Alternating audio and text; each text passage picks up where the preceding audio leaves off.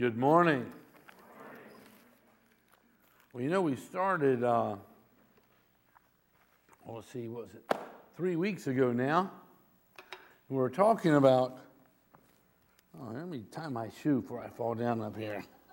We're talking about unlocked treasure. I know you think this is an object lesson. It's just my shoes untied, okay? unlocked treasure. And I want to talk about a treasure that when you first hear this, this word, you don't necessarily think it's that much of a treasure. It's kind of like a little vague, a little insignificant, maybe. But I want to talk about what that song was talking about. I want to talk about mercy. Mercy is extremely valuable, a bigger treasure than most people could ever even fathom you know. And uh, you know that there are some things more valuable than dollars and cents or silver and gold, right? In your own life and all. Are there things more important than just money? Sure, there are. Well, mercy is one of these things that, as we dig into it a little bit, it's just like, oh, wow, didn't, didn't know that, didn't understand that. But uh, I'd like to try to communicate that to you this morning. A mother she once approached Napoleon seeking a pardon for her son. And the emperor replied that the young man had committed a certain offense twice, and justice demanded death. But I don't ask for justice, the mother explained. I plead for mercy. But your son does not deserve mercy, Napoleon replied. Sir, the woman cried, it would not be mercy if he deserved it. And mercy is all I ask for. Well, then, the emperor said, I'll have mercy. And he spared the woman's son. Now, you know, if uh, you're ever driving down the road and you know, you're not really thinking about what you're doing, or maybe you are thinking about what you're doing, and you get pulled over by a traffic cop and you're really speeding when you roll down your window and he wants to see your license, you don't say, Give me justice. You don't ask for justice. If you do, he's going to call up and go, Do you have a room available down there at the jailhouse? You know. No. You plead for mercy. Don't give me what I deserve. I was daydreaming. I know I was doing 90 miles an hour in a 35 mile an hour zone. You know. don't give me what I deserve. You know. You're asking for mercy. You don't want, you don't want justice, you know. And grace is getting, grace, it's like heads and tails on a coin. Grace is, is getting all the good that you don't deserve, that Christ paid for. Forgiveness, answers to your prayers, peace, joy, love. But mercy is the other side, and mercy is not getting the bad, the judgment, the anger, you know, the, the wrath that you do deserve. So mercy is not getting the judgment you do deserve, and grace is getting all the good that you don't deserve. It's really amazing. You know, I was reading about this politician who, after receiving the proofs of his portrait, he had, you know, several pictures taken. He was very angry with the photographer. So he stormed back to the photographer and he said, This picture does not do me justice. And the photographer replied, Sir, with a face like yours, you don't need justice. You need mercy, you know. So uh, sometimes we need mercy. No, all the time we need mercy. We don't want to get what we deserve, do we? But the truth of it is, we all deserve hell because we've fallen short. We've missed the mark. We've sinned against Almighty God. Psalm 67, verse 1 says, May God be merciful. And, and mercy is a treasure. Mercy is a treasure. And there's a way that is unlocked for us all, but there's times if we don't understand it, we find mercy is locked. And then we get what we deserve. But we don't want to get what we deserve, do we? No, not at all. But it says, May God be merciful and bless us, and may his face shine with favor upon us. And then it says interlude, which means stop and think about that. So, what we want to do today, we want to look at uh, and, and discover, understand how to, you know, unlock the treasures of, of Almighty God called mercy. It is a treasure that is more costly, more valuable than gold. So let's read uh, the book of Ephesians, chapter 2, out of the uh, Message Bible. Uh, I'm going to start in verse 1, and it says here, It wasn't so long ago that you were mired in that old stagnant life of sin. You were stuck in it, mired. You let the world, which doesn't know the first thing about living, tell you how to live. And we do that often by what we see on the tube television, on the internet, the movies, the books that we read. We let the world tell us how we should live. And a lot of that's just fictitious. It's just make believe. It's just Hollywood, you know. But he says here, Ephesians 2 2, it says, You let the world, which doesn't know the first thing about living, tell you how to live. You fulfilled, uh, you filled your lungs with polluted unbelief and then exhaled disobedience. We all did it. All of us doing what we felt like doing when we felt like doing it. All of us in the same boat. It's a wonder God didn't lose his temper and do away with a whole lot of us. But instead, immense in mercy, which just means rich in mercy. Instead, immense in mercy and with incredible love, he embraced us. Now, the best illustration I could possibly give you of grace and mercy is when you go over here to the ocean. And uh, when you go to the ocean, you get down there, you walk down through the sand, you get to the edge of the water. What's the thing that really jumps out at you when you see the ocean? Waves. And that's the best biblical way to define what mercy is and grace. It's another wave that comes from God. And it washes over me and it washes my sins away. And, and I don't get what I deserve. And, and with the grace, I get all the things that I don't deserve, the good things that Christ has paid for. But how many waves are going to come in? They're, they're, they're unnumberable. You can't count them. And, and all night long the waves come in. All, you, you, may have a tide that goes out, but the waves are still coming in, and they're still coming in. You know, it may recede a little bit, but they're coming in, they're coming in, they're coming in. And that's the best way to define what grace and mercy is. It's, it's a wave, it's, it's a wave sent by God. And the thing is, we have to be in the right position to receive that wave. Have you ever been to the beach and you're out there? You know, in the, the, the beaches that we go to, there's not another living soul on them. You know, out there, you gotta have four wheel drive to get to them, and you get out there, and it's just, it's awesome. It's majestic. It's beautiful and off. And uh, taking pictures of the waves and the seagulls, and sometimes places we've gone, taking pictures of the seals and things like that. It's awesome. And you're talking to your family.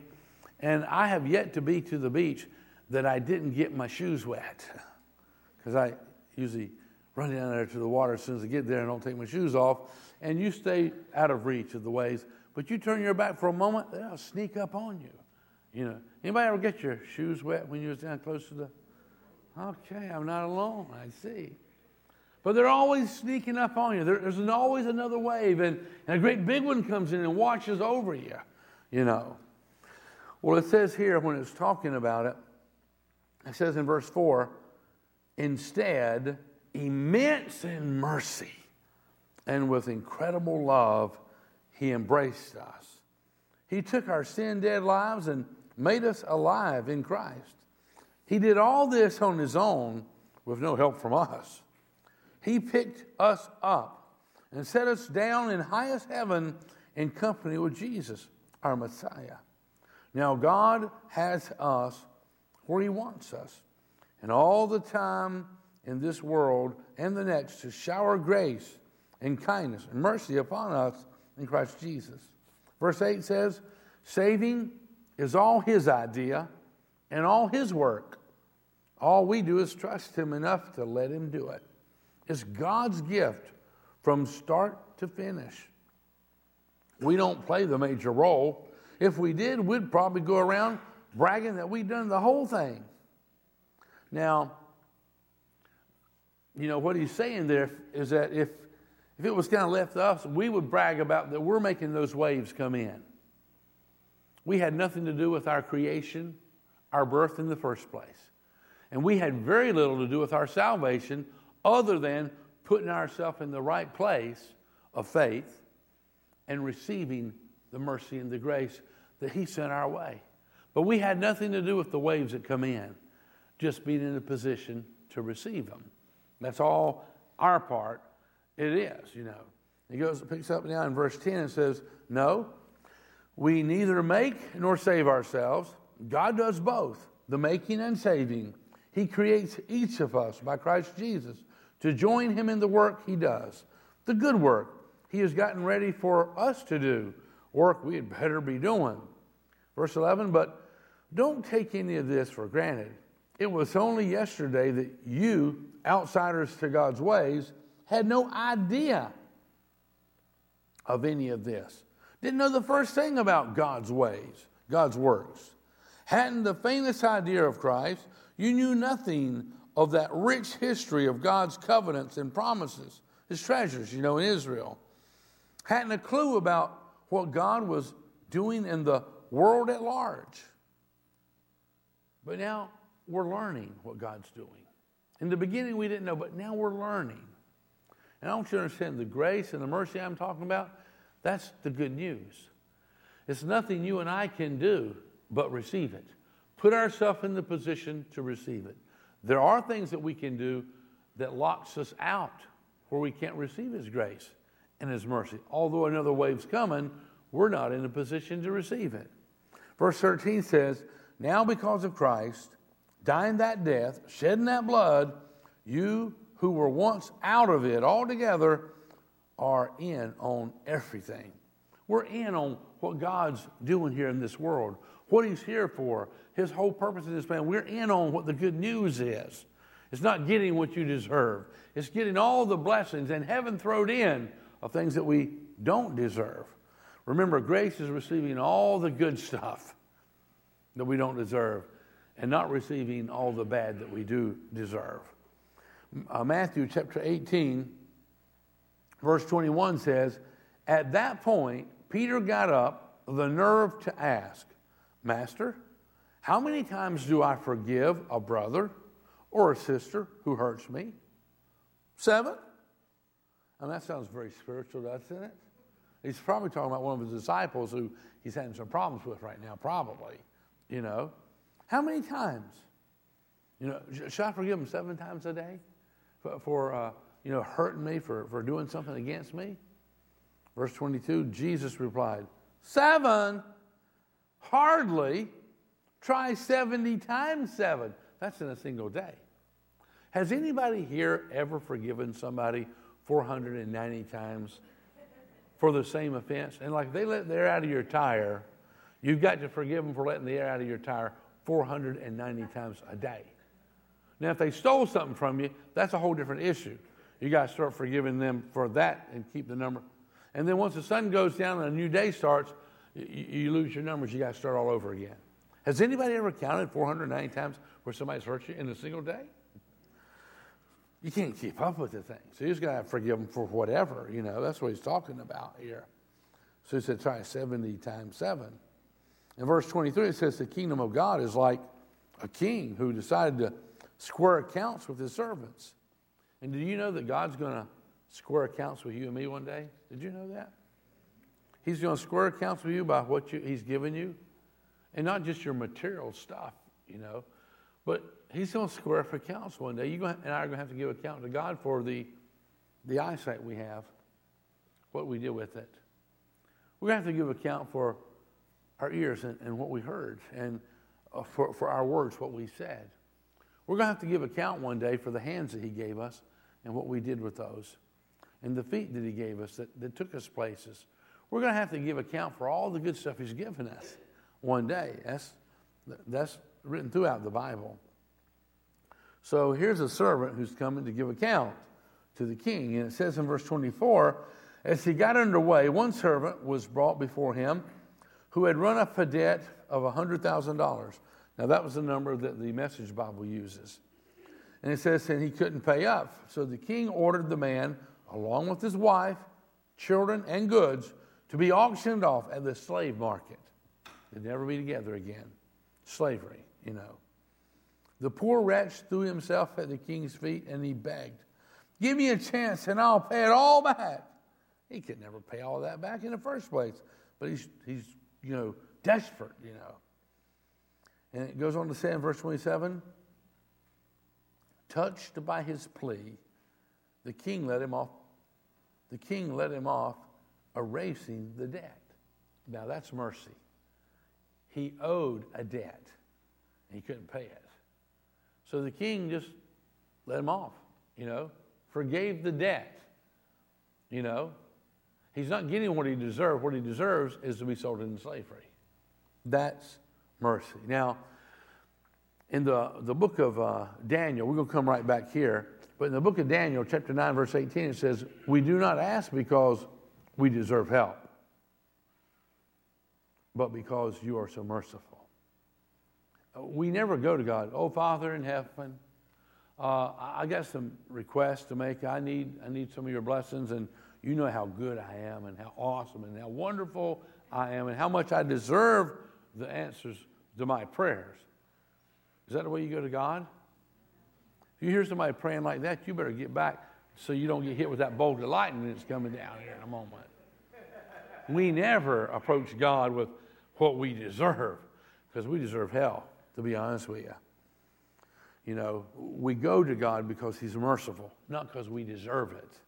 Anyhow, picking back up at verse 28, it says, The servant, you know, who had been let off, you know, his, his, his debt had been erased. The servant was no sooner out of the room when he came upon one of his fellow servants who owed him $10.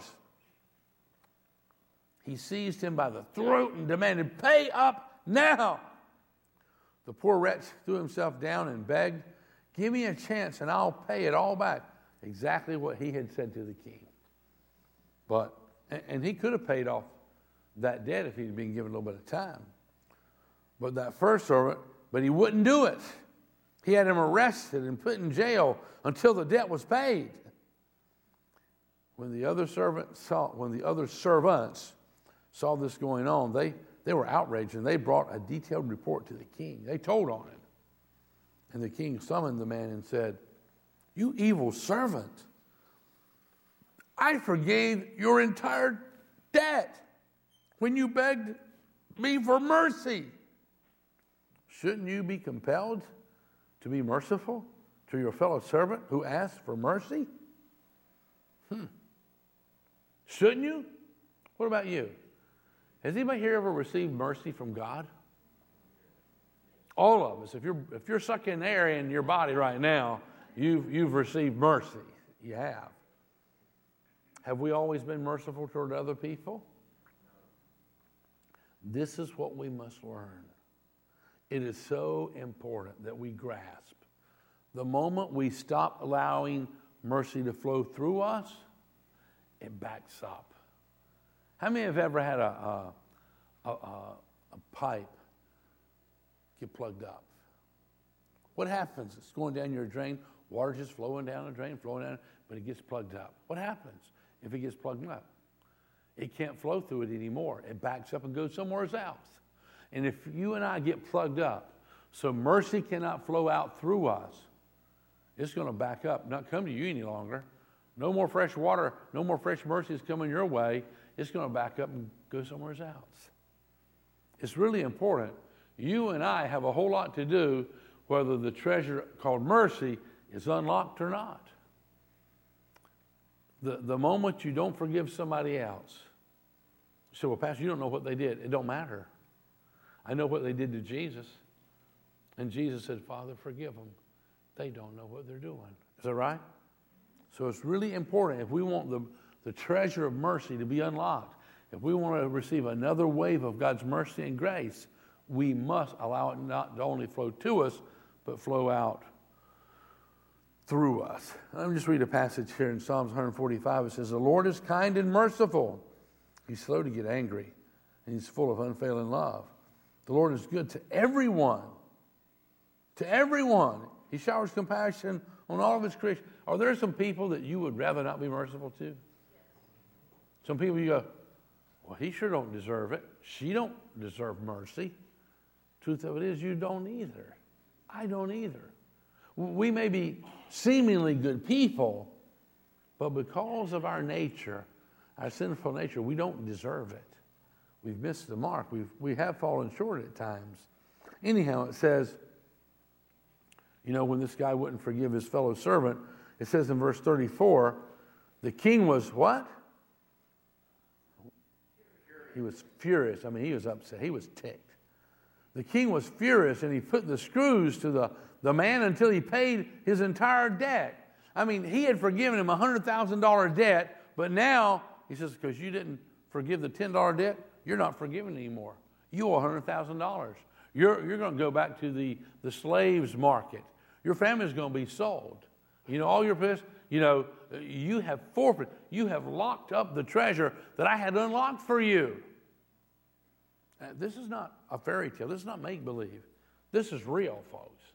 If you ever get to a place where you're so bitter you can't forgive somebody else who hurt you, uh, you, you, you've blocked up the pipe and the mercy stops flowing to you. You can no longer access another wave of His, his grace when you become bitter and resentful toward other people. That's just the way it is. Anyhow, and then in verse 35, this is how it relates to us.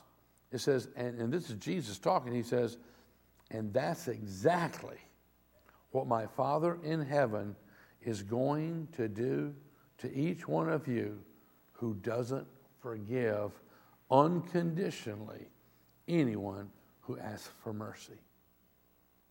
When you refuse to forgive, you got a blockage. And no longer can the mercy of God flow into your life. You're blocked up with bitterness and resentment and unforgiveness. It's just going to back up and go somewhere else. In the book of Matthew, chapter 5, verse 7, it says, God blesses those who are merciful. And the word merciful means actively compassionate. It's not just some kind of a stale, you know, vague word there. But he says, God blesses those who are merciful, who are actively compassionate. They're on the move, they're doing something. God blesses those who are merciful, for they will be shown mercy. They'll be shown mercy. Now, I want to show you a little video clip. Have you ever seen uh, The Karate Kid? Anybody seen The Karate Kid as a movie? This is the first one, a little clip of it. And uh, Mr. What's the guy's name? Mr. Miyagi, yeah. Well, I like Mr. Miyagi. He's this little short uh, guy. And uh, the guy he's training, his name is uh, Daniel-san. You know, and he's getting picked on. So Mr. Miyagi finally agrees to teach Daniel-san how to defend himself. And there's another uh, karate, uh, there's a karate school in town, and the guy is, uh, is it okay to say a jerk? Oh, he's a jerk. Even ain't okay to say it. That's what he was worse than a jerk. And he was teaching all the guys in his school, you never show mercy. Never show mercy. Your opponent is your enemy. You know. Anyhow, I want to show you a little clip of this, but now I just want to warn you, there's a little bit of blood in it, okay? So if you don't want to see a little bit of the blood, just close your eyes. You don't have to see it.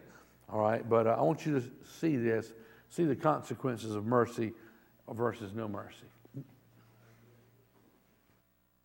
That sucks. I did my best. What did you say? I said I did my best. You're nothing. You lost. You're a loser. No, you're the loser, man. Oh, I'm the loser, huh? Yeah. Now who's a loser? You know, you're really sick, man. Hey! Hey, come on! Hey, what are you Don't! How does second place feel now, huh? Come on, he can't breathe. Mind your business. You're gonna kill him. Sensei, please, you're hurting him. He's sorry, okay? He really is. Oi. Let him go. Yeah, this Mr. Miyagi's right. Let him go. I say, let him go. Beat it slow, or you're next. Mercy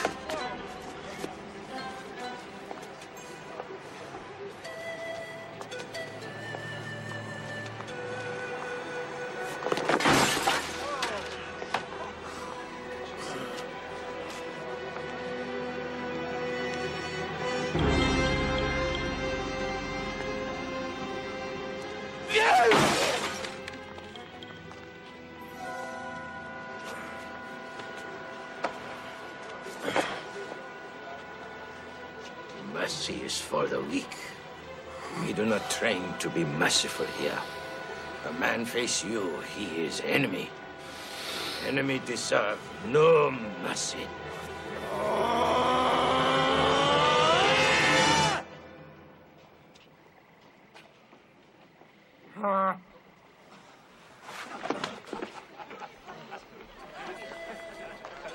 Daniel-san, ladies no wait forever. You could have killed him, couldn't you? I, Well, why didn't you then? because, Daniel-san, for a person with no forgiveness in heart, living even worse punishment than death. Do we have mercy in our heart? Are we more like Mr. Miyagi? Or are we more like that other jerk instructor who was teaching these kids about show no mercy? God says if you don't show mercy, you'll not receive any mercy. You know. Um, Romans chapter 3, verse 23, and well, let me just clarify this once again. There are times, right, when you look out there and there's certain people that you actually think, well, they don't deserve mercy. I wouldn't give them mercy. Is that true? I mean, I'm talking about to godly people. You know some people that you're going like, oh, I wouldn't show them no mercy. You know? I mean, even as a Christian, a mature Christian, there's some people you look at like, I hope they get what's coming to them. That can become our heart and our attitude. It can be toward leaders of other nations, it can be toward evil people. But see, that's not our place. That's not our place. You know, people are going to reap the things that they sow. But our position is to show mercy when we have opportunity. In Romans chapter 3, verse 23, it says, For most have sinned. I'm sorry. For all except pastors have sinned. You know what? Pastors, no different than anybody else. Did you know every man, every woman, every boy and girl, no matter how much of a leader or a spiritual position they hold, they need on a daily basis to receive the mercy and the grace that God offers. Did you know that? Everybody does. And if we're going to receive it, we've got to allow it to wash to us and through us and extend to other people. But it says, for all have sinned, all of us, all of us have fallen short of God's glorious standard, you know? It says in Romans 6.23, for the wages of sin is death. That's for all of us. But the free gift of God, this is mercy he's talking about. The free gift of God is eternal life through Christ Jesus our Lord. Not getting, not getting what we deserve, but, but being pardoned, being forgiven. It's another wave that rolls in, and it's been unlocked. But if you refuse to forgive somebody else, you lock the treasure up so you can no longer access it. You can't get down there within the reach of that wave any longer when you're bitter or you're resentful towards somebody else who's hurt you. And I'm talking about, I mean, the people who crucified Jesus, that was pretty evil, was it not? Father, forgive them. They don't know what they're doing. He forgave them even with his last dying breath. So as we focus on God's forgiveness, we've got to learn that that mercy flows, in order for it to flow to me, it has to flow through me to reach other people. Has to. That's just the way it is, you know. Ephesians chapter 4, verse 32 says, And be ye kind one to another, tenderhearted, forgiving one another, even as God, for Christ's sake, hath forgiven you. Do you remember a time when someone uh, close to you avoided you, shrugged you off, insulted you, hurt you? And as time progressed, something happened, a lot of trouble, a lot of problems come into their life, and they had to come to you and say, Hey, could you help me out? And you just, you acted like there had never been a problem between you, just helped them right out. That's mercy. That's mercy helping out someone who really hurt you right when they needed it, not giving them what they deserve. That's mercy. That's the way God's been with us, very merciful. And we must be merciful toward other people, you know. Lamentations chapter 3, verse 20, it says, I remember it all. Oh, how well I remember the feeling of hitting the bottom. You ever felt like you hit the bottom? I remember it all. Oh, how well I remember the feeling of hitting the bottom. But there's one other thing I remember.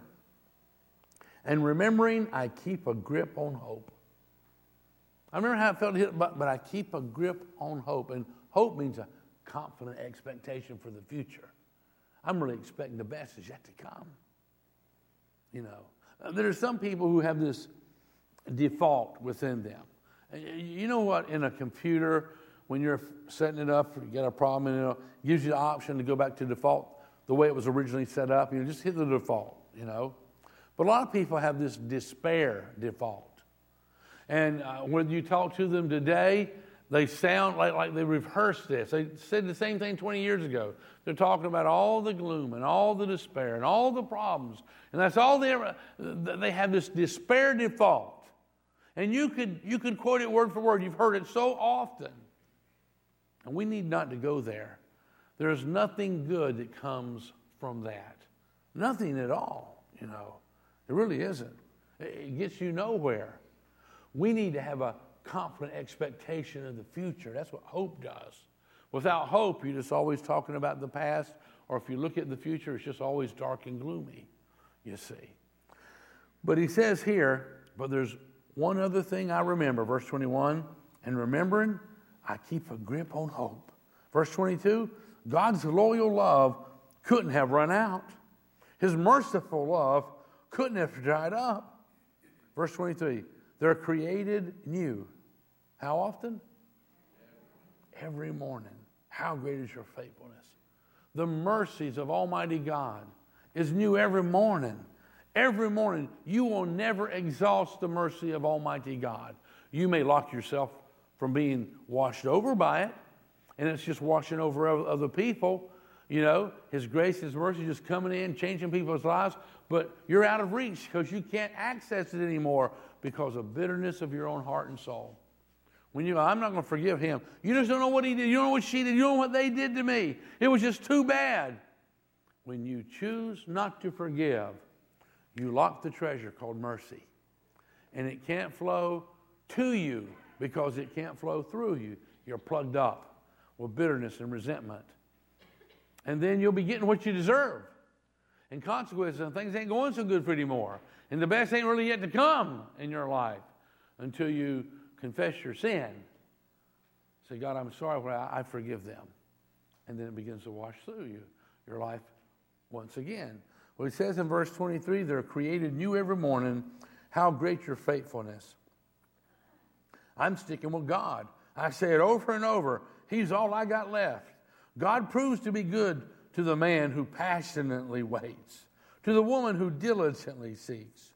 It's a good thing to quietly hope, quietly hope for the help from God.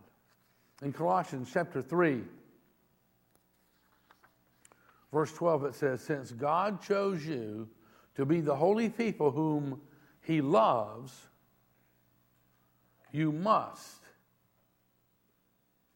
Y'all remember that word must, okay? You must you must, must clothe, your, clothe yourselves with tender hearted, that means, you know, being sensitive. How many of y'all dress yourselves every morning by yourself? That's just a quarter of you. How the rest of you get your clothes on? You just sleep in the same clothes all the time, huh? But he says here, you must clothe yourselves with tender hearted mercy. You're sensitive. You got to put on mercy every morning. Kindness, humility, gentleness, and patience. Verse 13 says, You must. You must make allowance for each other's faults. You make allowance for each other's faults? Or you can't wait to find a little tidbit of gossip, you know, and then you go gossiping and telling and criticizing and judging other people. He's like, oh, wow. Here's what I'm talking about. He says, You must. Do you understand must? You must breathe oxygen or you die. You must eat and, and, and take liquids into your body.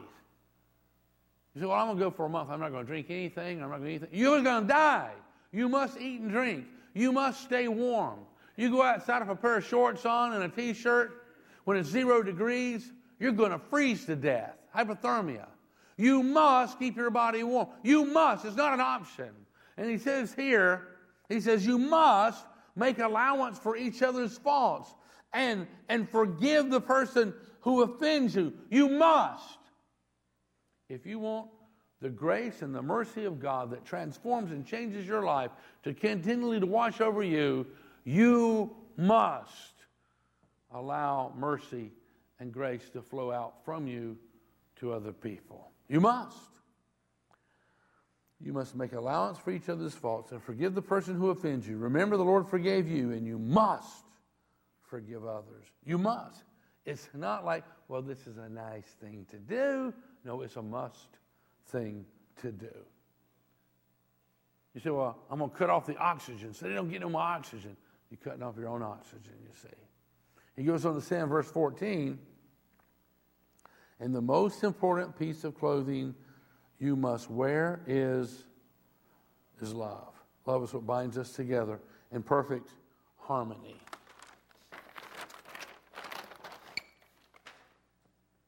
Now, mercy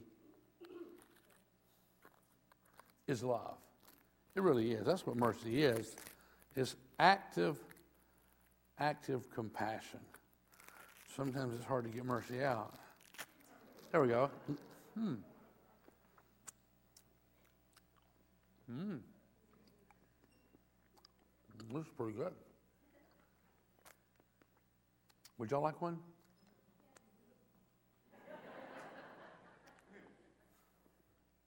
Hmm. But if I receive mercy, I must be willing to give mercy.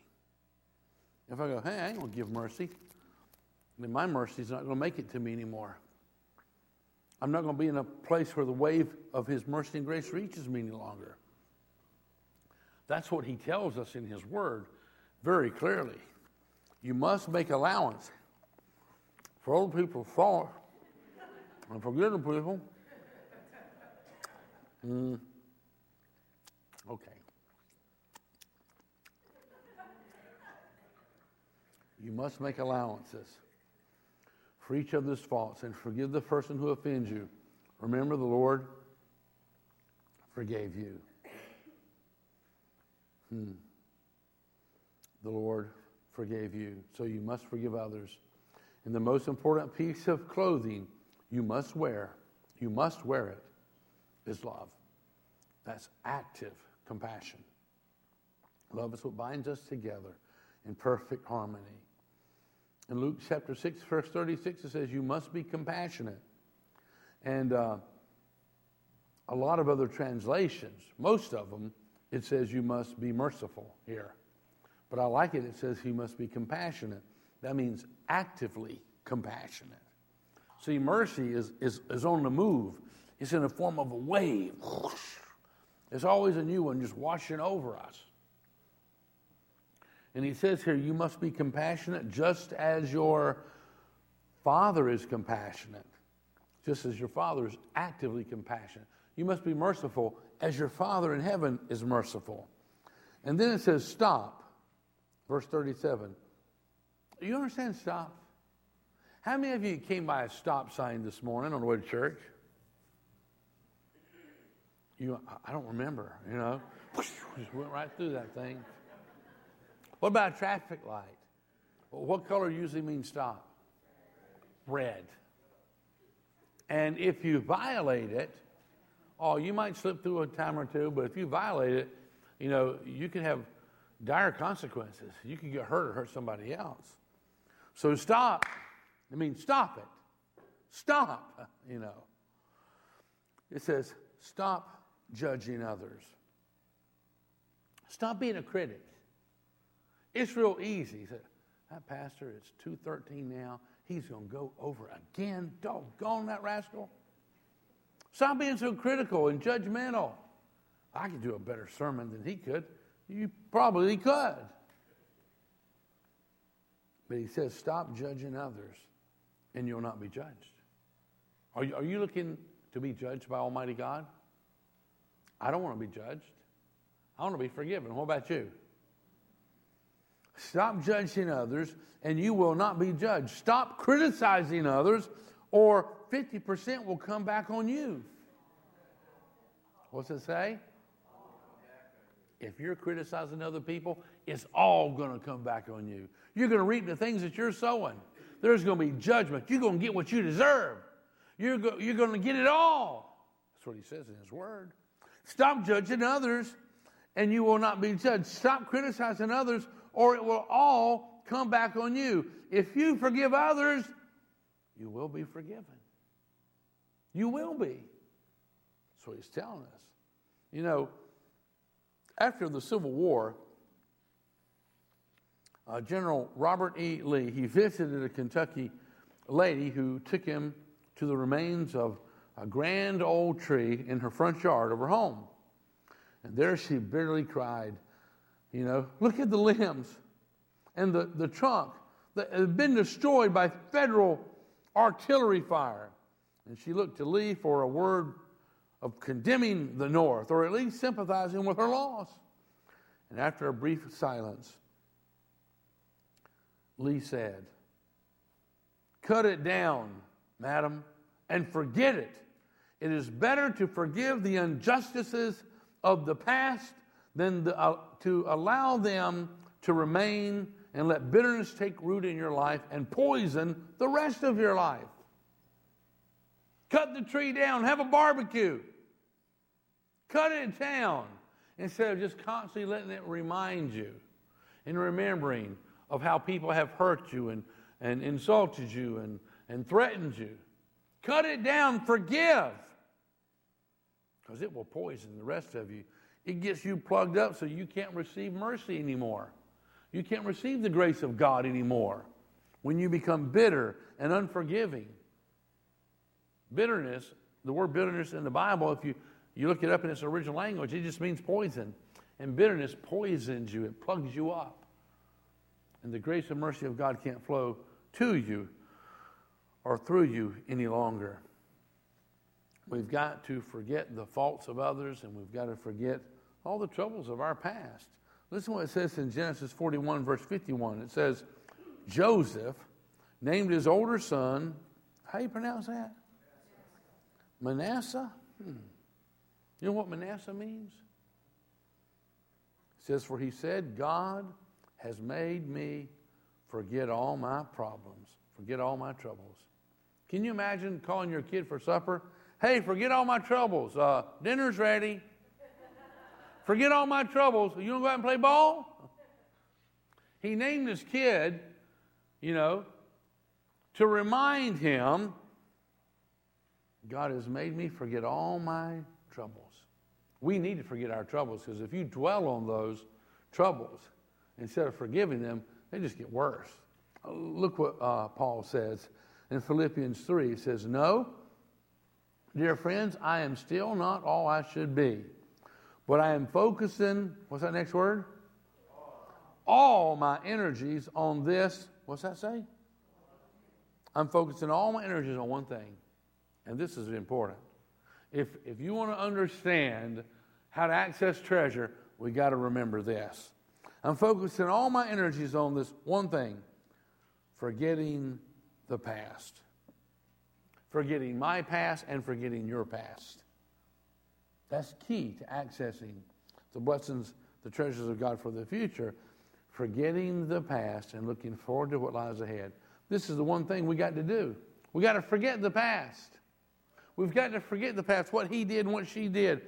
I forgive them. What Jesus said, Father, forgive them. They don't know what they're doing. We saw it demonstrated for us.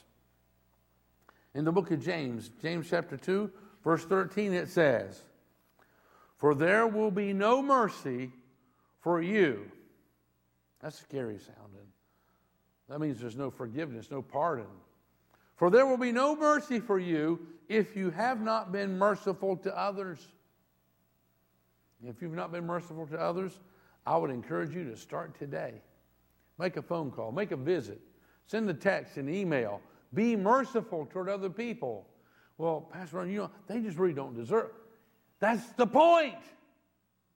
If they deserved it, it wouldn't be mercy. For there will be no mercy for you if you have not been merciful to others. But if you have been merciful, then God's mercy toward you will win out over his judgment against you. I want more mercy myself. What about you? I want the mercy and the grace of God. I want another wave to roll in over me. Listen to what he says here in the book of Micah, Micah chapter 6.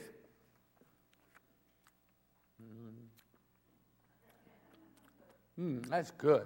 You know, a lot of us need a little sweetening, don't we? Now, I am so sorry. Some of you need a whole box of these things, but I only got one to give you. The ushers will be at the doors with a little bucket so everybody can get them a lollipop on the way out to remind you to be merciful and all.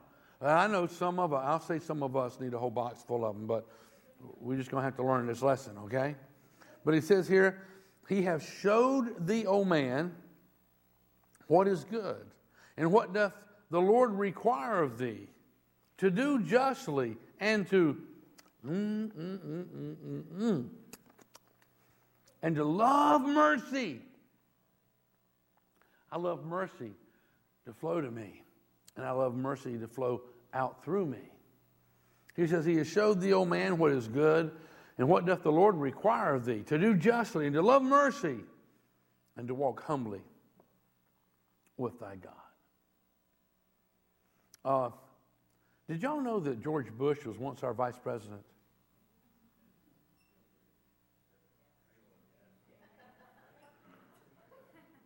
Look it up in the history book. He was. Once upon a time, he was a vice president. He was a president as well, but he was a vice president. Anyhow, the article I'm going to read to you as Vice President George Bush represented the United States at the funeral of former Soviet leader Brezhnev. Bush was deeply moved by a silent protest carried out by Brezhnev's widow. She stood motionless beside the coffin until seconds before it was closed. Then, just as the soldiers touched the lid, Brezhnev's wife performed an act of great courage and of hope, a gesture that must surely rank as one of the most profound acts of civil disobedience ever committed. She reached down and made the sign of the cross on her husband's chest. See, there in the citadel of secular, you know, atheistic power, the wife of the man who had run it all hoped that her husband was wrong. She hoped that there was another life and that that life was best represented by Jesus who had died on the cross. And that the same Jesus might yet have mercy on her husband. Now, heart goes out to her. Now, whether he made it or not, I don't know. And we might think, well, he don't deserve it. But could God forgive him if he repented? But here she did something that nobody else could have possibly done. They were against the cross, against the gospel, against the message of the cross, but she drew on his chest as the casket was being closed a cross in hopes that what she personally was believing was true and that God would show mercy to him. But is that not what everybody needs? Doesn't everybody need hope? Doesn't everybody need to receive mercy, not get what they deserve? Doesn't all of us, even right now, don't, don't we need the grace, God's enabling power, God's unmerited favor? We don't deserve it, but all the good that Christ paid for, don't we need that? That's the gospel in a nutshell. The grace and the mercy of God. That's it. If you understand grace and you understand mercy, you've got the gospel. You can share it with anybody because people are so desperate for it. desperate for the good news. And understand you cannot possibly share that with someone else if you're plugged up inside and you're bitter. You can share that mercy. You can be merciful and share the mercy of God and just let it flow through you. And I would challenge you today if there's been any unforgiveness in your heart toward any living soul, today you'd forgive them and, and be done with it. And then uh, before I'm going to say a prayer and dismiss us and finish my lollipop, hmm. I want you to listen to a song. The name of this song is When Mercy Found Me. It makes a difference. So I want you to look at the words. Maybe sing along if you like to.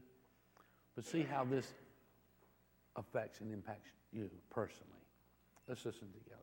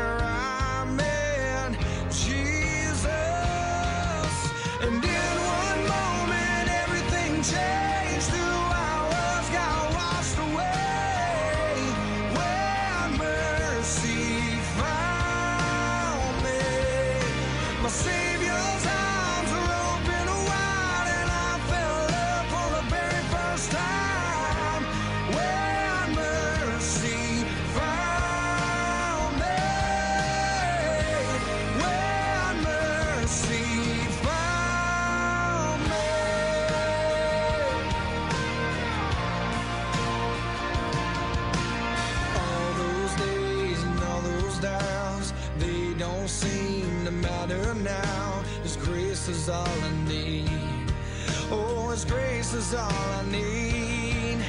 And the chains that I was in before, well, they don't hold me anymore. His love has rescued me.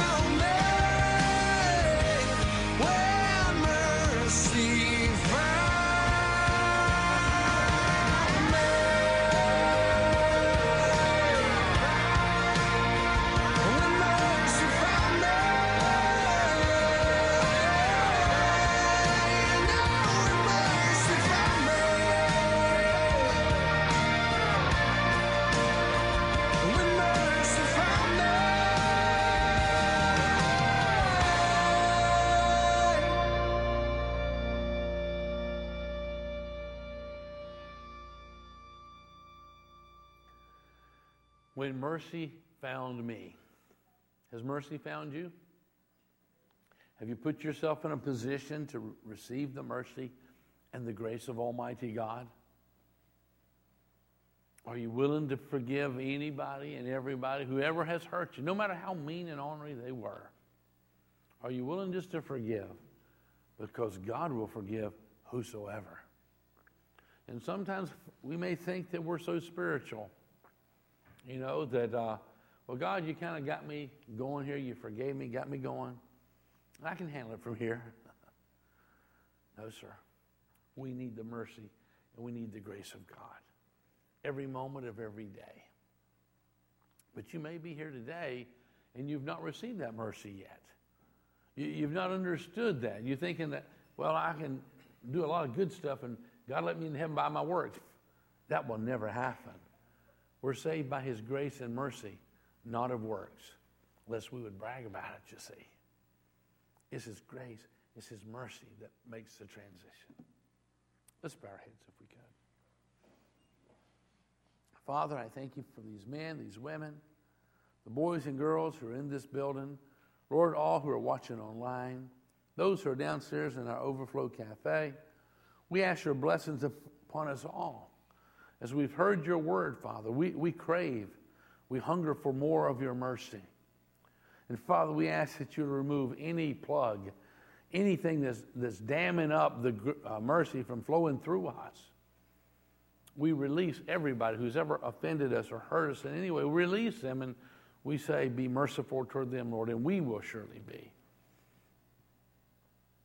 Thank you, Father. We want to be just like you. As our head remains bowed, I just ask you to join me in a simple prayer to receive His mercy. If you've never received God's mercy and His forgiveness, His pardon, all the promises He has made for you, if you've not received them, would you join us and receive them right now? Those of you who have received His mercy, would you reaffirm your faith in Christ as we pray right now together, out loud? Would you pray with? Dear Heavenly Father, I believe you. I believe your word is true. I believe that you love me. And that's why you sent Jesus. He took my place. He was my whipping boy. He paid for my sins in full. I believe that Jesus rose from the dead and is knocking at the door of my heart. And I open that door right now. And I welcome Jesus into my life as my Savior, as my Lord, and as my King. I am sorry for my sinful ways. I turn from those things and I choose to live my life for you. Thank you for your grace. How amazing it is. Thank you for your mercy. In Jesus' name, And you know, before uh, we dismiss, and our ushers actually do have some little uh, reminders of God's mercy for you. Don't we still have those guys back there? Don't let anybody take a whole bucket for themselves. Somebody needs it probably, but just one per customer. Hmm, those are good. Um, this week's challenge it says, I will strive to understand the treasure of God's mercy and freely receive and freely offer it to others. If you go, you know what? I'm going to apply that to my life. Check it off, drop it in the tithe box. If you prayed with me just now and you welcome Christ as your Savior, please stop at the connections desk on your way out. Pick up a gift bag. It's got a Bible and some other little goodies that will inspire your faith. And uh, you also have a, uh, a gift for all the people who are here for the very first time. You know, a gift, a nice gift. Just to let you know we appreciate you coming. There'll be people around the altar here who would love to pray with you. And I'm going to tell you something God answers prayer. Did you know that? He's still in the prayer answering business. If you have a need, you know, don't be bashful to come up and let some folks pray with you. And then uh, greet one another on your way out.